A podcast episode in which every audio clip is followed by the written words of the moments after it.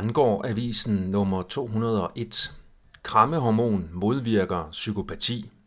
Næsespray med oxytocin kan hjælpe psykopater til at føle empati, viser ny forskning. Plus nyt om RFK Junior, Al-Qaida og Koranafbrænderne.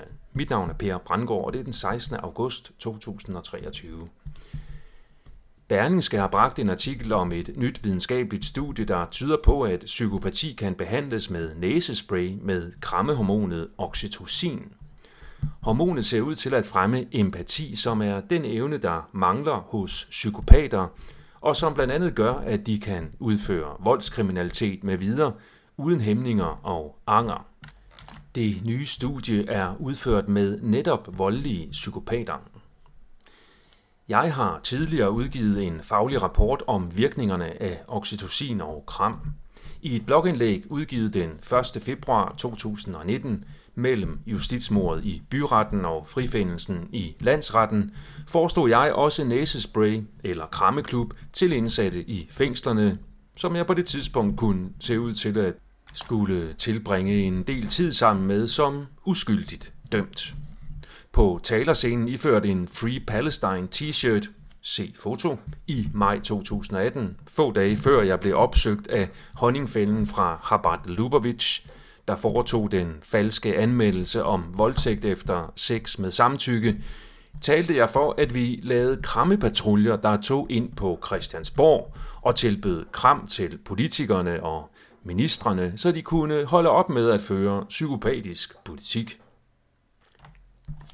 Den meget erfarne, uafhængige og kritiske journalist Chris Hedges har i en ny artikel til MPN beskrevet Robert F. Kennedy Jr. som, og jeg citerer, den israelske lobbys nyttige idiot. Citat slut.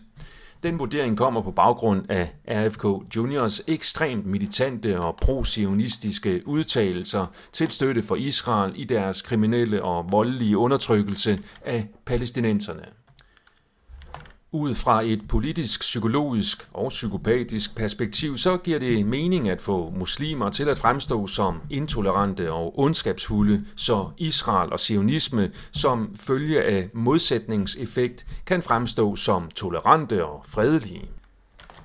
Det er formentlig en væsentlig del af drivkraften bag den igangværende genopblussen af frygten for al-Qaida. Al-Qaida betyder databasen på arabisk og henviser til den database over islamistiske kriger, som CIA havde skabt og opbygget under Afghanistan-Sovjetkrigen, blandt andet i samarbejde med CIA-agent Osama bin Laden. Al-Qaida er således en amerikansk sionistisk konstrueret nyttig fjende, der via frygt fremmer den ønskede politik.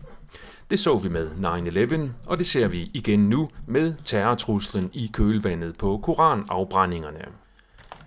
Berlingske har afsløret via agtindsigter, at flere af personerne bag koranafbrændingerne i Danmark, der typisk optræder med deres Fuck Islam motto, og som beskytter sig bag loven om ytringsfrihed, selv har fængselsdomme i bagagen. Berlingske skriver således blandt andet, og jeg citerer, Bag afbrændingerne står især to personer. 46-årige Toge Lorentzen, tidligere medlem af Rasmus Paludans parti Stram Kurs og leder af Danske Patrioter, som på Facebook kalder sig et parti. Og 52-årige Lars Tejlade, som også er tidligere medlem af Stram Kurs, og som brænder koraner, mens en ven livestreamer det på Facebook-siden Patrioterne går live. Begge er tidligere dømt for lovbrud. I Toge Lorentzens tilfælde stadfæstede Østre Landsret senest i januar 2022 en dom på 5 måneders fængsel for indbrud, herværk og vold mod sin far. Og i januar samme år idømte retten på Frederiksberg ham tre måneders fængsel for at true et vidne i sagen sin far. Citat slut. Lars Tejlade blev den 16. september 2022 idømt fire måneders fængsel for blandt andet den 5. november 2020 at have lagt en video på YouTube, hvor han sagde, og jeg citerer, efterretningstjenesten Mossad har modige og spændende mor på muslimer. Citat slut. Og, og jeg citerer, gå ind og læs, hvordan Mossad gør, og sådan noget, og find inspiration. Citat slut. Beretter Berlingske. Jeg har tidligere mistænkt Huran-afbrændingerne for at være en Mossad-operation, eller i hvert fald en operation, der tjener sionistiske interesser om konflikt mellem muslimer, araber og kristne hvide. Flere hovedstrømsmedier skriver nu, at både politiets og forsvarets efterretningstjeneste tager al-Qaidas trussel mod Danmark alvorligt. Det tyder på, at de falske patrioters operation har været en succes og tjent det dybere politiske formål, som de formentlig selv er for dumme til at gennemskue.